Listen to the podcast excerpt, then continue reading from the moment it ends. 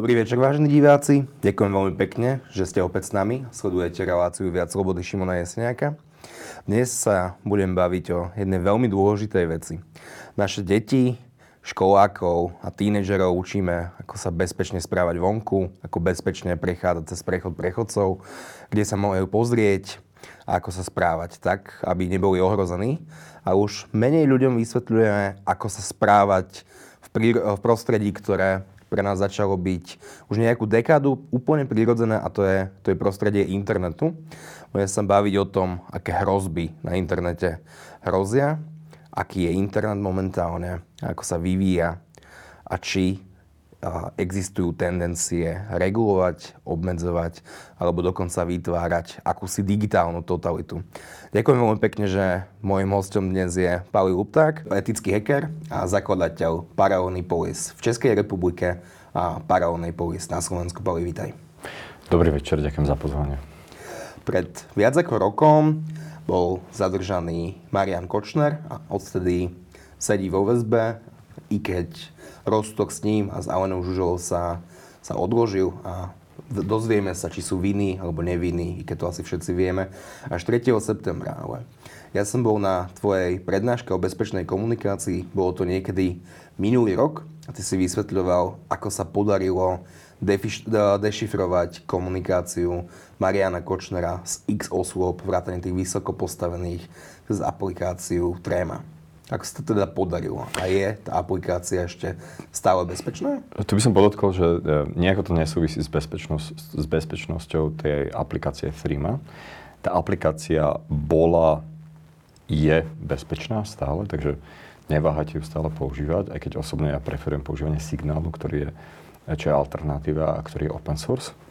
A v prípade Mariana Kočnera, tak tam došlo vlastne k zanedbaniu nejakej, nazval by som to, operačnej bezpečnosti. Z jeho strany? A, e, z jeho strany a operačná bezpečnosť znamená to, že poprvé realizoval si zálohy tých, tých svojich správ, ktoré boli nedostatočne, nedostatočne zabezpečené nejakým slabým heslom. A po druhé, vlastne tie hesla, informácie k tomu dával svojim spolupracovníkom a v tomto prípade to bol vlastne novinár, e, s ktorým spolupracoval. Bývalý novinár. Bývalý novinár, ktorý, e, ktorý, ktorý s ním spolupracoval. Takže, takže toto boli vlastne dôvody, prečo došlo k dešifrovaniu samotných, samotných správ, ale nedošlo k prelomeniu s freemy. Takže polícia, Interpol a iné silové zložky sa im podarilo prelomiť heslo, ktoré mal Kočnár používal na zabezpečenie svojich záloh? Áno. Áno. Čo viem, tak na svojich záloh, prípadne, ešte som počul aj takú alternatívu, že, že to heslo povedal akurát novinár. Takže, e, takže došlo k prelomeniu tých záloh. A čiže prelobili to hrubou silou, alebo Áno. to heslo poskytol Áno. priamo? Presne tak. To znamená, že keby dodržoval bezpečnostné zásady a používal by všade silné hesla, ako do Threemy na zabezpečenie úložiska, tak na šifrovanie záloh, tak k tomuto incidentu, a súčasne by nikomu nehovoril heslo, tak k tomuto incidentu určite nedôjde.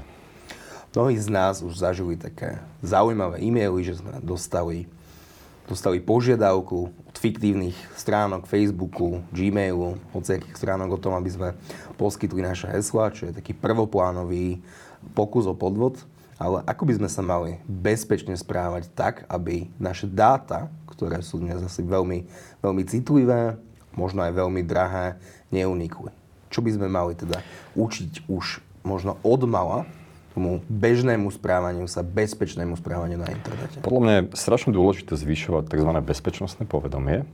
To, čo si popísal, sa nazýva tzv. phishing útok a keď je to cieľené, cieľené znamená to, že to ten potenciálny útočník oslovuje napríklad krstným menom, pozná nejaké tvoje zvyklosti, um, alebo ten to je špecializ- špeci- eh, špeciálne zacielený len na teba ako, ako osobu, tak v tom prípade sa to volá spur phishing. To je vlastne taký customizovaný, cielený útok. A čo s tým robiť? No, byť si vedomý toho, že takéto útoky sú bežné a že nikto ti len tak na internete anonymne neposkytne peniaze alebo nejaké špeciálne oprávnenia alebo privilegia, ani ti len tak nie, nie, niečo nepošle. Takže pri tých spamok stačí používať doslova len, ako sa hovorí, bežný rozum. A to je zaujímavé vlastne podotknúť, že e, napríklad naši rodičia alebo starí rodičia sú podstatne zraniteľnejšie na, tie, na tieto phishing útoky alebo takéto spamy, skémy, ako, ako napríklad mladá generácia, a, ktorí, ktorí sú voči tomu už podľa mňa úplne imúni, áno? ktorí vyrastajú na tom internete a jednoducho vedia, že takéto útoky sú a, a bránia sa voči tomu. A to sa týka vlastne nejakej ochrany voči týmto cieľeným phishing útokom alebo spamu, scamu. Potom je veľmi dôležité šifrovať samotnú komunikáciu. Čo znamená šifrovať komunikáciu? A šifrovať komunikáciu znamená to, že tú komunikáciu upravím predtým, ako ti ju pošlem do nejakej nečitateľnej formy, tak, že vlastne ktokoľvek, kto má na starosti infraštruktúru alebo servery, cez ktoré, správ, cez, cez ktoré tá správa ide, tak tú správu nedokáže žiadnym spôsobom prečítať, ale tá správa sa dešifruje alebo dá, dá, dá naspäť do toho čitateľného stavu až na koncovom zariadení toho samotného, samotného človeka, ktorému, som, ktorému, ktorému som tú správu poslal. A o tomto hovoríme, že ide o tzv. end-to-end šifrované správy. To znamená, že je to zašifrované na mojom telefóne, v nečitateľnej forme, zašifrované, poslané na tvoj telefón a až tvoj telefón to dešifruje. Takže keď ti pošlem správu napríklad cez Signál, alebo správu ti pošlem cez Threemu, tak tá správa je vlastne end-to-end šifrovaná a nikto, to znamená, že nik, nikto z, vlastne z poskytovateľov tej internetovej štruktúry, kde tá správa ide, e, žiadny, žiadna veľká korporácia internetová, ktorej servery sú prípadne využívané, žiadny štátny úrad, nikto sa k tej správe nevie dostať. Len my dvaja. alebo si myslíme? Uh, tak myslíme si to a minimálne v prípade toho signálu a streamy zatiaľ nevieme o tom, že by to tak nebolo. Áno, že, že samozrejme, že môžu byť tzv. zadné vrátka v tej aplikácii Signal, ale ten, preto je tá aplikácia otvorená, open source, to znamená, že ktokoľvek môže prečítať ten, ten kód toho signálu a zistiť, či tam nie sú takéto zadné vrátka. A v prípade aplikácie Threemy bohužiaľ nič také nie je, lebo je to uzavretá aplikácia a tam sa výhradne spoliehame na reputáciu tej firmy, ktorá tú aplikáciu vyvíja. Podobne ako sa spoliehame na reputáciu Google, Microsoftu, Apple a všetkých týchto veľkých korporácií a veríme, že tie informácie tiež chránia a nikomu nezverejňujú. Aký je rozdiel, keď posielam bežnú SMS-ku, bežný e-mail alebo správu cez, neviem, povedzme Viber, WhatsApp alebo, alebo Facebook? Tie hm. spoločnosti dokážu tieto správy čítať, na rozdiel od signálu a trímy? Presne tak. Dokážu. A čo je napríklad zaujímavé na WhatsAppe, je, je to, že WhatsApp je oficiálne teda end-to-end šifrovaný, podobne ako je Signal alebo Threema, ale ten kľúčový materiál k tomu e, má samotný Facebook. To znamená, že oni keď obdržia súdny príkaz od akéhokoľvek súdu, tak je veľmi pravdepodobné, že celú tú šifrovanú komunikáciu v WhatsAppu vydajú. A prípadne to, to, čo sa týka Facebooku, tak štandardne, keď používaš Facebook Messenger, tak tá komunikácia nie je ani end-to-end šifrovaná. To znamená, že ona je vlastne šifrovaná len cez toho HTTPS spojenie e, vlastne svojho mobilu na server Facebooku. A to je všetko. To znamená, že Facebook vidí do tých správ. A to zistíš veľmi jednoducho na základe toho, že Facebook cenzuruje veľa stránok. Napríklad e, cenzuruje knižku, linku na knižku Davida Friedmana. Uh, Kto je David Friedman? David, David Friedman je syn Mil- Miltona Friedmana ktorý napísal takú, takú by som nazval, radikálnu knižku o kapitalizme. Mm-hmm. tak, ale napríklad tá linka je zablokovaná. A to, že je tá linka zablokovaná, zistíš tak, že nielen to, že, že ti ju nezobrazí posnúť na Facebook, ale ne, ne, Facebook ti ju nedovolí poslať ani v tej Facebook, Messenger, Facebook Messengeri, lebo, lebo analýzuje ten obsah. Ale Facebook Messenger má takú špeciálnu voľbu, o ktorej väčšina ľudí netuší a tá voľba funguje iba v mobilnej verzii Facebook Messengera, takže nie na desktope, ale v mobilnej verzii. A to je tzv. secret conversation sa to volá, bezpečná komunikácia. Takže keď pustíš, pustíš si na svojom mobile Facebook Messenger, klikneš tam moje meno, klikneš tam secret conversation, to je veľmi dôležitá vec, ak nás počúvate, tak mi môžeš poslať správu, ktorá je end-to-end šifrovaná, a Facebook tvrdí, že k tej správe sa nevie nejako dostať. A vieme to overiť, či klamu alebo nie? Alebo hovoria pravdu? Skôr, Veríme, zatiaľ, zatiaľ to, to nikto nevyvrátil, že by, že by to tak nebolo. Takže je, samozrejme, je, to, je tam ten istý problém ako v prípade Threemy, to znamená, je to proprietárne, takže veríme, že Facebook tam nedal tie žiad, žiadne zádne vrátka. Ale technicky je to spravené tak, že tá správa je zašifrovaná na tvojom telefóne cez, cez ten Facebook Messenger, Secret Conversation, poslaná na, na, na môj telefón a tam je dešifrovaná. Takže Facebook sa tam k tomu nevie dostať.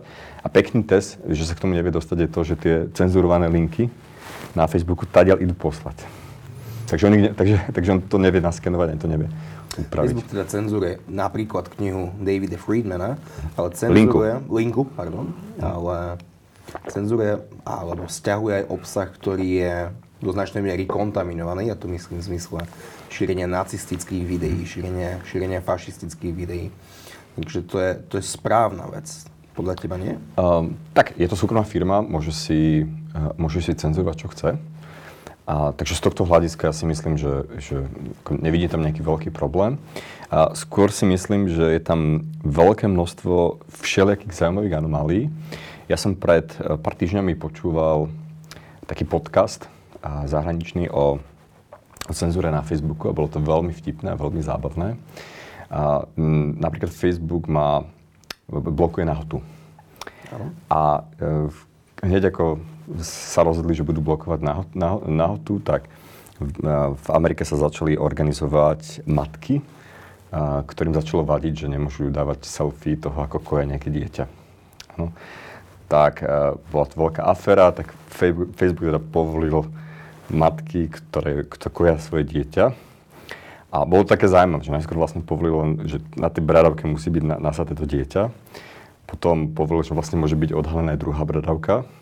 Potom bol ten problém, že nejakí tínedžeri začali točiť také to, nejaké tit porno, že vlastne že, že tam boli tínedžeri, nie deti, takže potom sa špecifikovať limit, že aké staré môže byť to dieťa, ktoré, ktoré e, môže tu za tú brádavku. Takže akože veľa takých, potom, potom tam bolo nejaká, nejaká taká situácia, že nejaké africké kmene a tu cajú bradavky nejakých kôz, tak to, to zase tam museli riešiť a to je nejaká ich tradícia. Takže išlo to do, do veľmi takých zaujímavých, e, zaujímavých extrémov. A ešte taká vec, ktorá sa mi tam vlastne páčila, bola aj to, že Facebook má takú policy, e, ktorá hovorí o tom, že, e, že nemôž, nemôžeme diskriminovať ľudí na základe, na základe pohľavia, na základe e, nejaké rasovej príslušnosti, prípadne náboženské príslušnosti. Takže, takže napríklad, a to je jedna vec, ale súčasne, keď, keď preď tu dáme nejaké iné prídavné meno, a, tak, e, ktoré, ktoré, to, ktoré, ktoré spôsobuje, že nemáme na mysli akože celé, celé to pohlavie, ale snažíme sa byť dosť špecificky, mm-hmm. tak vtedy, vtedy to už necenzuruje. A poviem konkrétny príklad. A, že keby som povedal napríklad, že neznášam, neznášam bielých mužov, a, tak tak to Facebook, to Facebook zablokuje, pretože... Zablokuje to automaticky, alebo to potrebujeme nahlásiť? Uh, ja teraz neviem, či, ako, či to robí v tej v angličtine automaticky, ale asi je tam nejaká kombinácia ľudí, toho, že automaticky sa analizuje nejakou heuristikou, analizuje sa ten obsah, ktorý sa tam publikuje, plus sú nejakí ľudia, ktorí alebo obrovský tým ľudí, ktorí vlastne taguje tie príspevky, či sú v súlade s policy Facebooku alebo nie. Ale napríklad uh, ale napríklad, keď poviem, že neznášam čierne deti, tak to je v pohode, pretože to slovo deti nie je na tom zozname uh, vlastne tých uh, chránených skupín. Áno, ako napríklad, uh, ako napríklad muži, alebo ženy, alebo biel, alebo, alebo, alebo to náboženské presvedčenie. Takže napríklad toto je v súlade akože, s Facebook policy. Podobne, podobne napríklad uh, nemôžem povedať, že uh, že ne, neznášam nejakého Černocha, hej, alebo nenávidím Černocha, ale keď poviem, že ne, nenávidím nejakého černovského robotníka, tak to, už, tak to vlastne sa už týka nejakého konkrétneho robotníka. To, to černovského to je len akože uh, nejaké adiktívum k tomu a to už je, je v pohode. Takže, je, je, je zaujímavé, že vlastne vďaka ich relatívne dosť komplexnej uh, policy nastávajú tam rôzne anomálie a niekedy tie anomálie toho Facebooku sú celkom zábavné. Ale keď sa ma pýtaš na to, tak je to súkromná firma, samozrejme môže si cenzurovať, čo chce. A keď sa to niekomu nepáči, tak môže sa z Facebooku odísť. Jednou z najväčších kontroverzií od, od volieb, ktoré boli vo februári, uh, vyvolal zákon, ktorý mal pomôcť e, s bojom s pandémiou COVID-19. Ten zákon sa týkal tzv.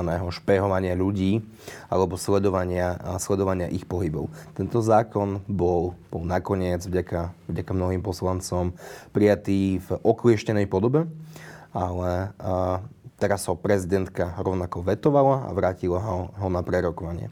Ty si sa k týmto zákonom o, o digitálnom sledovaní a o sledovaní pohybov ľudí veľmi ostro vyjadroval na viacerých fórach, v Paralelní polis, na v svojej stránke a aj vo viacerých podcastoch. Aký bol podľa teba ten najväčší problém toho prijatého zákona?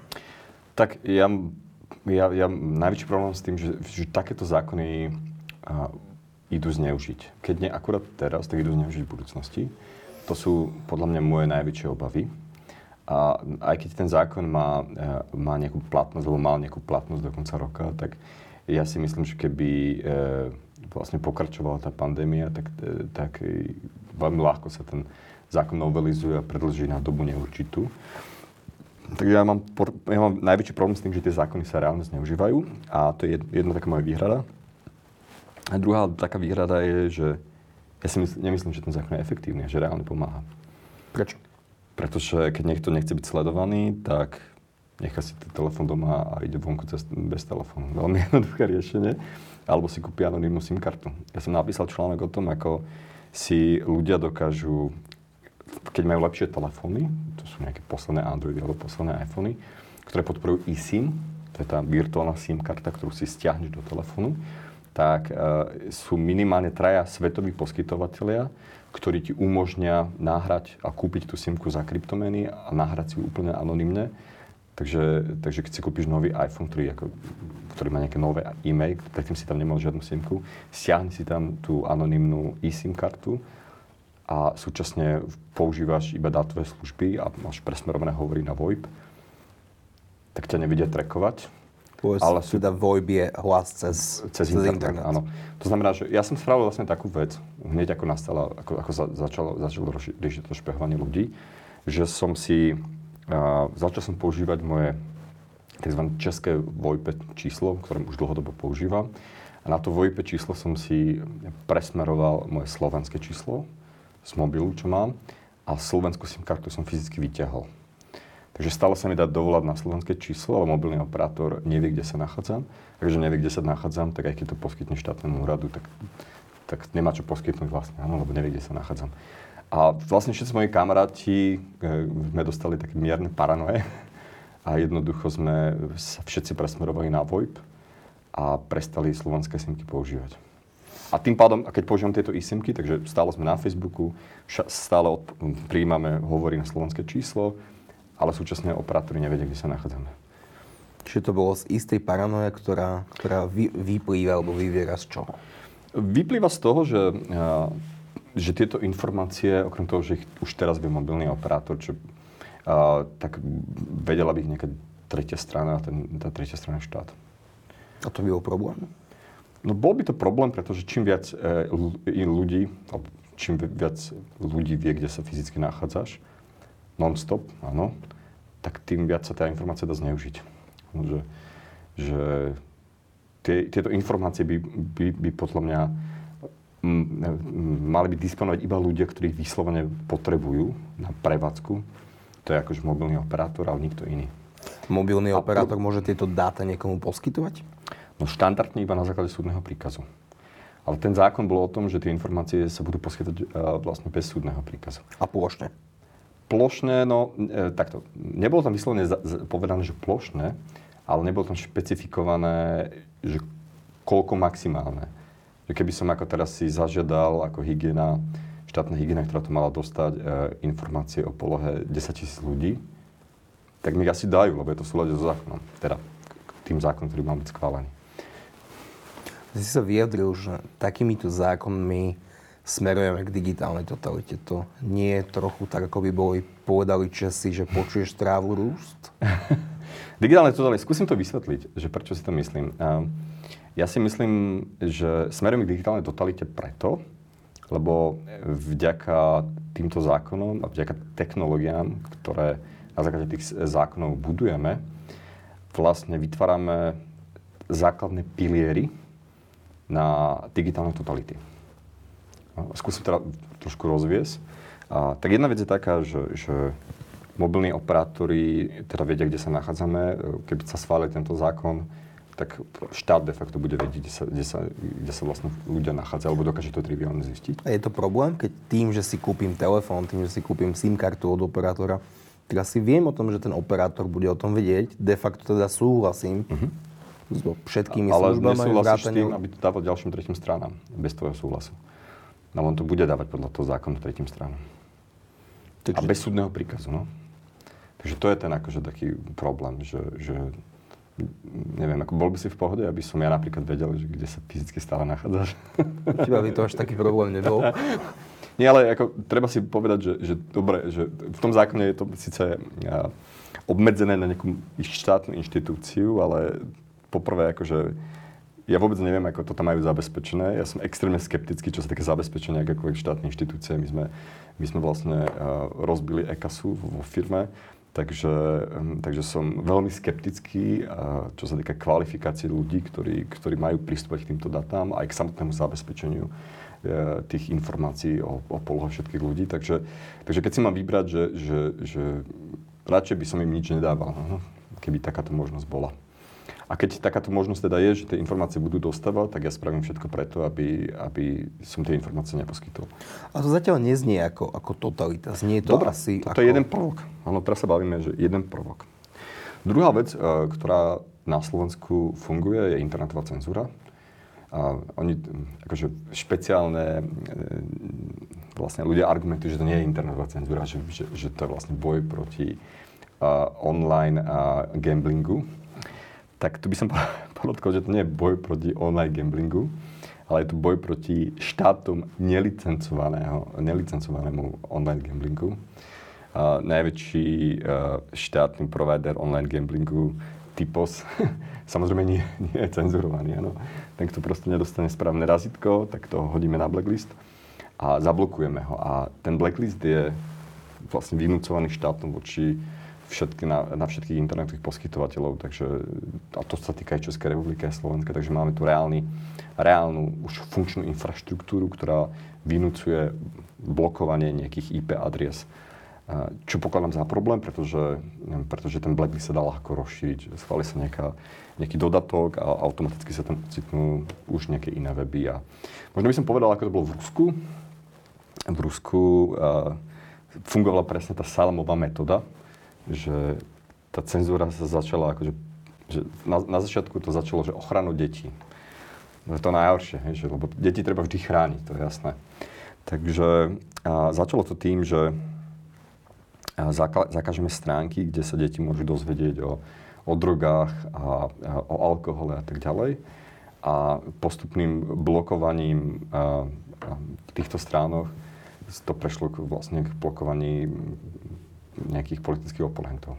Tak je asi rozdiel medzi Ruskom a štátmi Európskej únie, Austráliou, západnej civilizácie. Tak, akože v, v západnej Európe e, sú napríklad blokované weby, ktoré sa týkajú a, prístupu na rôzne torrent portály. Áno, že, to je zase argument ochrana, pre to je ochrana, ochrana duševného vlastníctva. Ochrana duševného vlastníctva, samozrejme.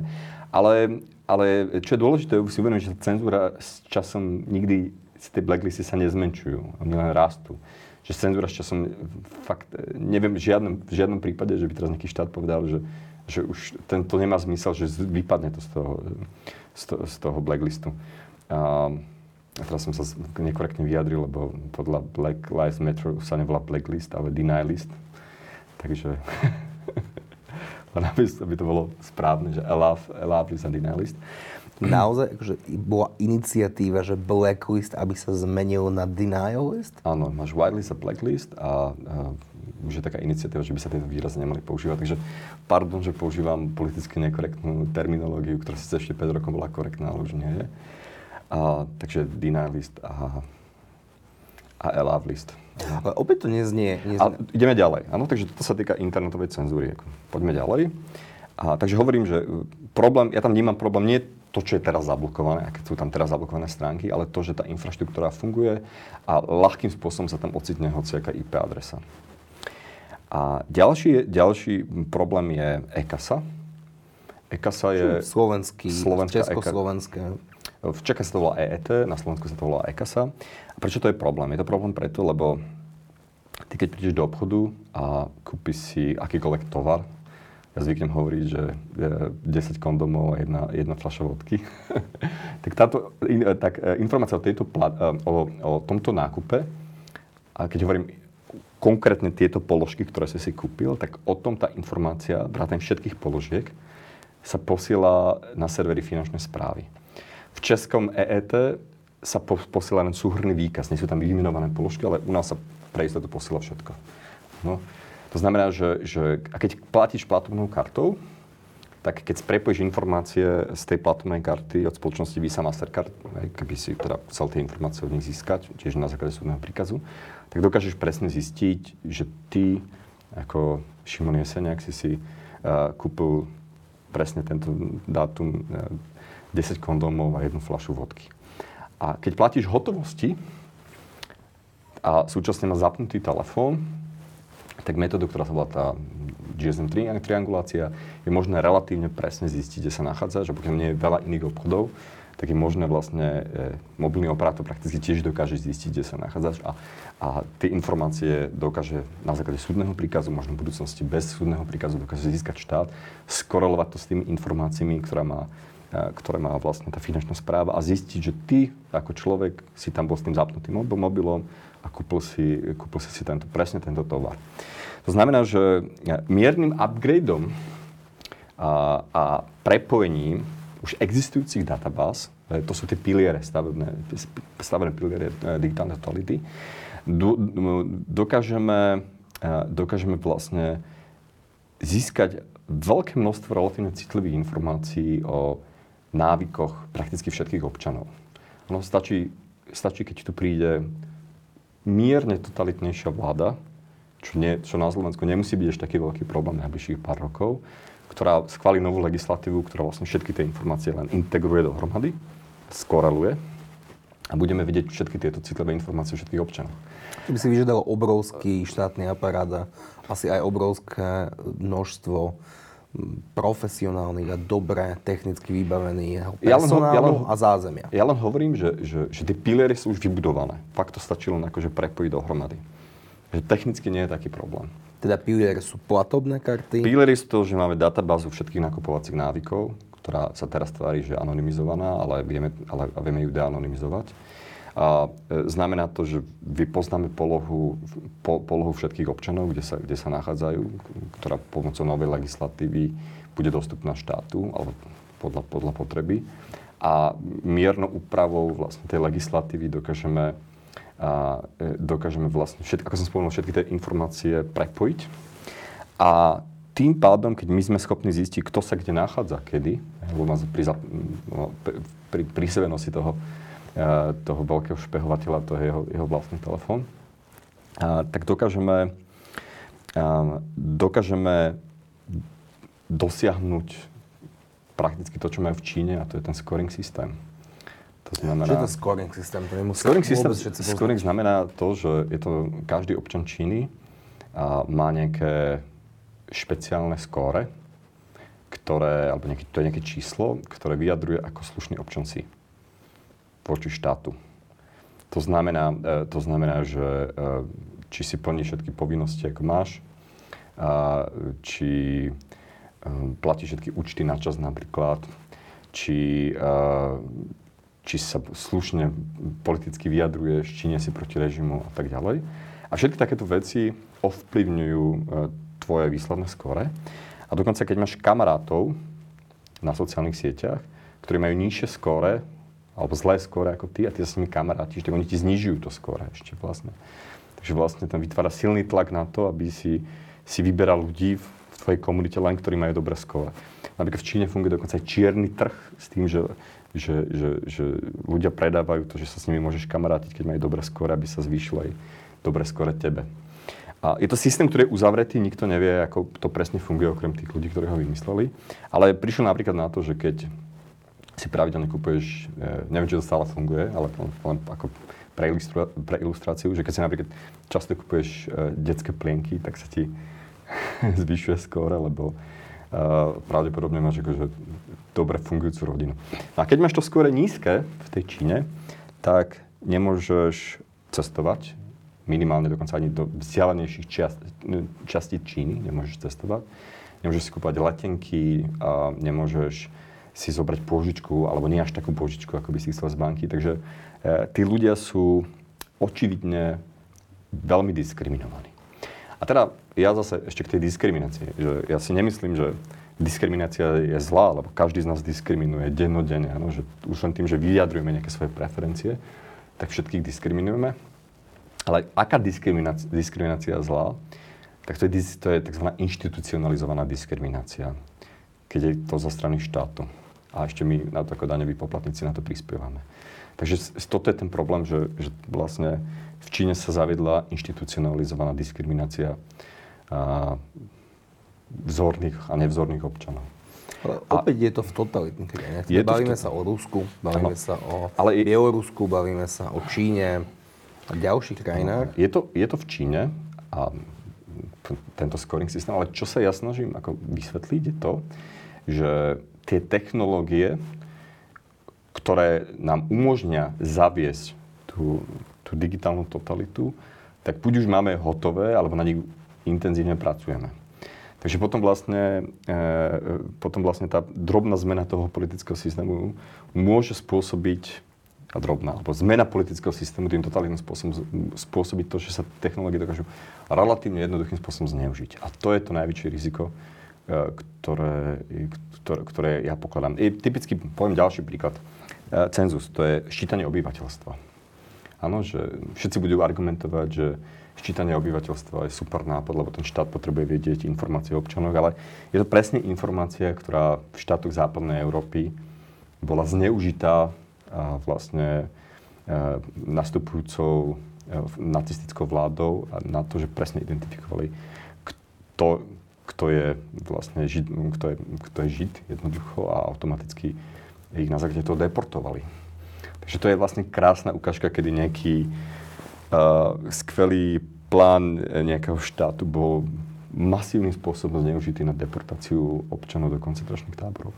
A takéto problémy už boli eliminované. Dnes síce existuje sčítanie ľudu, ale tí z vás, ktorí, ktorí vyplňovali tento dotazník, vedia, že tam môžu napísať tu vierovýznanie napríklad rytieri rádu Jedi, môže sa tam dať ľubovolnú národnosť. Ten štát to už nevinúcuje, takže i štáty sa poučili z tej minulosti. Neviem, či sleduješ, ale teraz v roku 2021 má byť v Čechách ščítanie a sú tam pokuty, teraz neviem či presne, či, či za nevyplnenie alebo za chybné vyplnenie toho, uh, toho dotazníka. To je asi problém, ale ako mi niekto dokáže, že nie som rytier rádu Jedi. to, to neviem.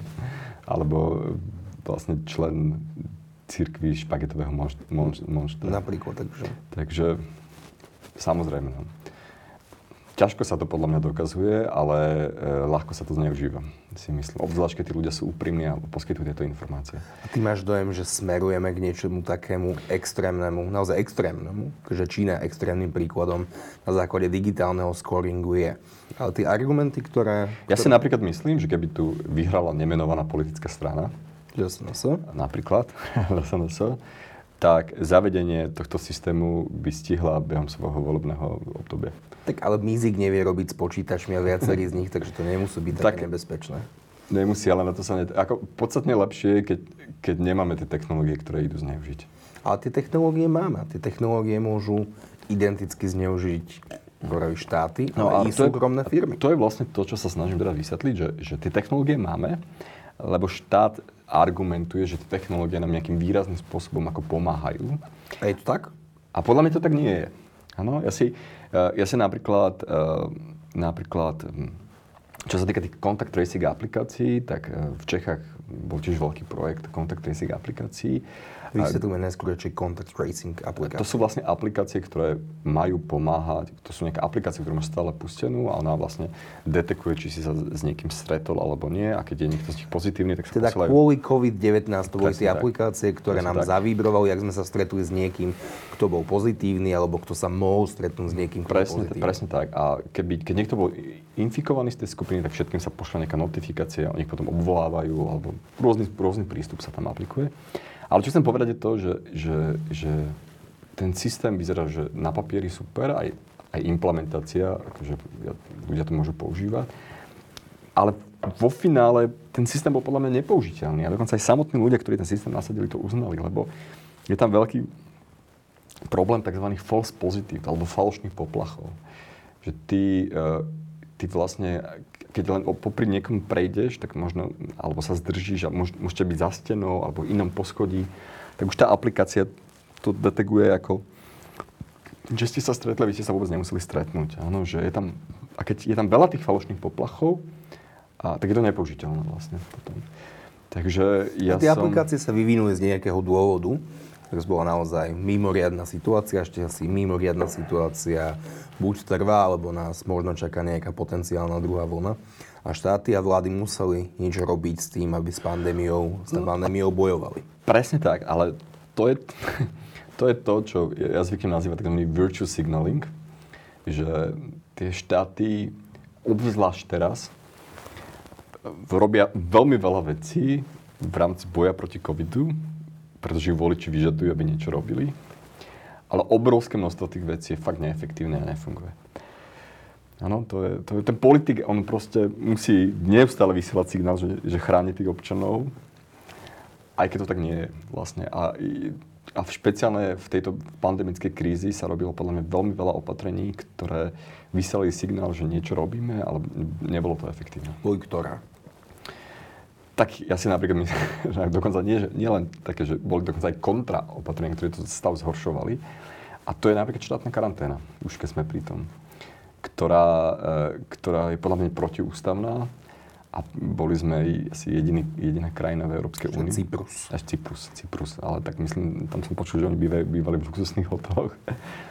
A, takže a tá, tam, tam, tam tí ľudia boli fakt miešaní s pozitívnymi ľuďmi a tak ďalej. Tá, takže, takže ten potreba, že, že my tu poskytneme ako štát nejaké, nejaké priestory a zavedeme povinnú štátnu karanténu, tak nie len, že to nepomáhalo podľa mňa, ale že celú situáciu to zhoršovalo.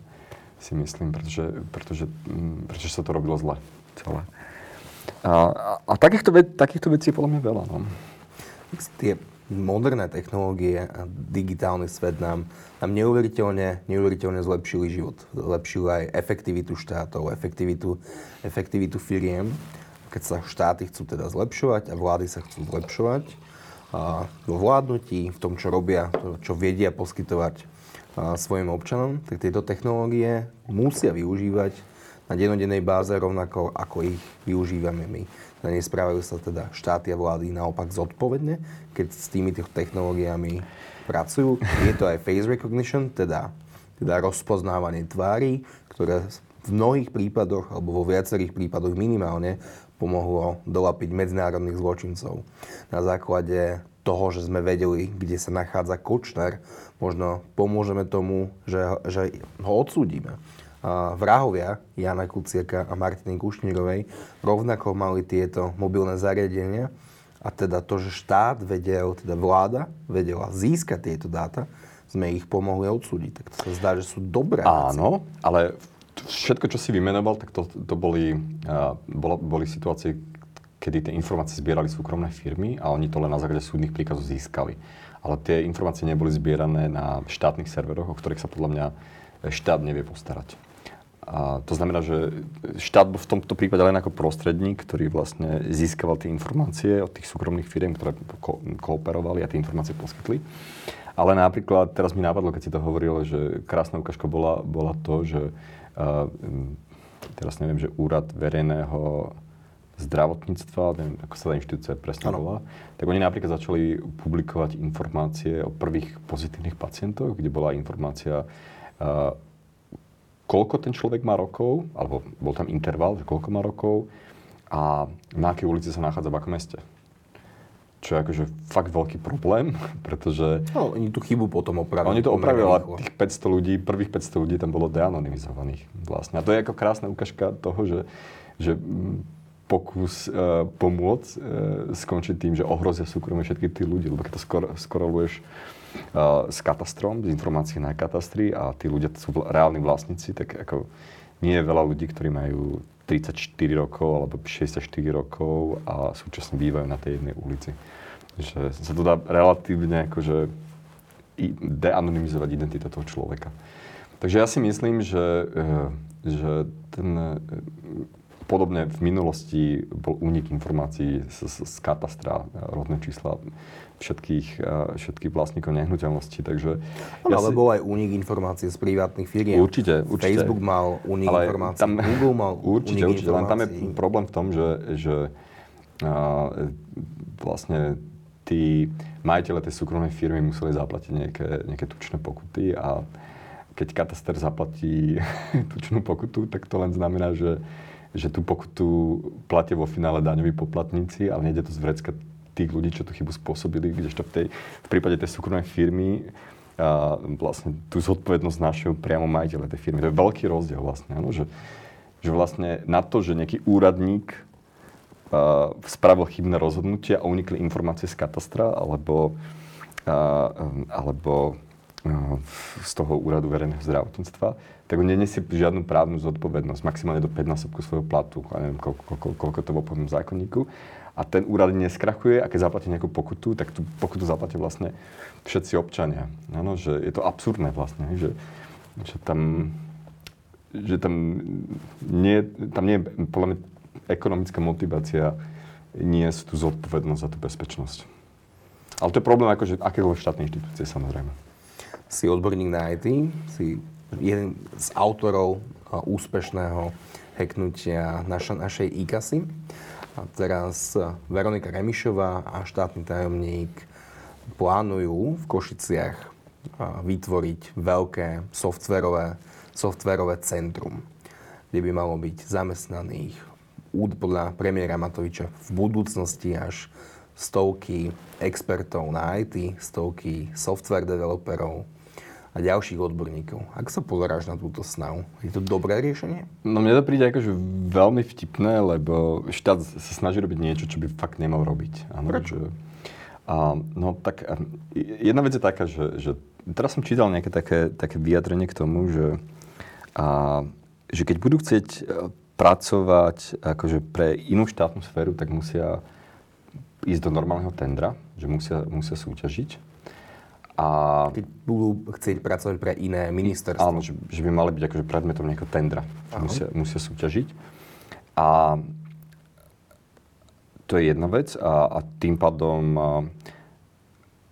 a tam je vlastne akože problém, podľa mňa, ja tam vidím napríklad veľký problém v tom, že, že môže dojsť a, k diskriminácii iných softwarových firiem pretože môj konkurent je niekto, ktoré, na, ktorý, na, ktorý, na ktorého ja prispievam. Ano, ja keby som mal softwarovú firmu, tak to vnímam to zle, že, že ja vlastne ako daňový poplatník prispievam na môjho, môjho konkurenta, ktorý mi môže ukradnúť job. No, lebo ja, ja tiež chcem byť toto tendra. To ako, je to divné, nie? Podľa mňa. To je akože jedna vec. A, a druhá vec je taká, že, že keď to bude teda normálna štátna inštitúcia, tak oni by tam mali tabulkové platy, nie? A za tie tabulkové platy tam podľa mňa nikto z tých programátorov pracovať nebude. Neviem, ako toto vyriešené, nepoznám detaily samozrejme, ale toto môže byť podľa mňa ďalší problém.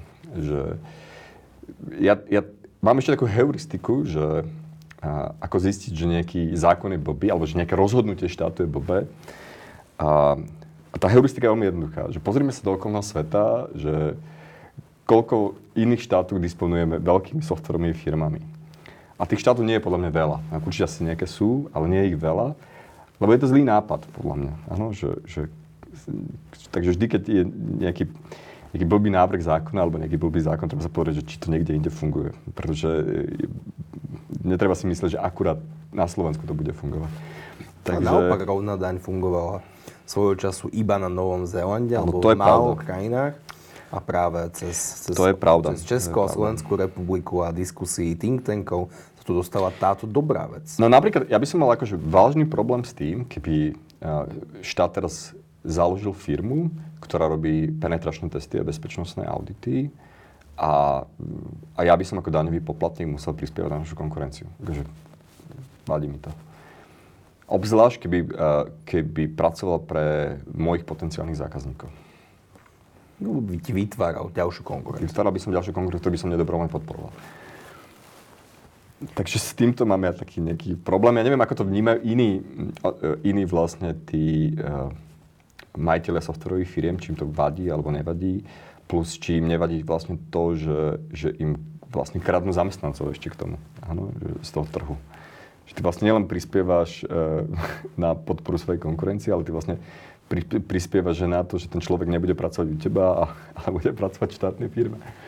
Áno, takže to je jedna vec. A teraz, a ja fakt neviem, ako budú, uh, ako budú pracovať pre iné tie štátne uh, firmy a ministerstva. Firmy, či tam bude teda ten tender, alebo nebude. Podľa mňa by zákona musí byť tender. Musí byť tender. No a tým pádom, tým pádom vlastne uh, tí majiteľa softwarových firiem prispievajú na svoju konkurenciu, ktorá im kradne zamestnancov.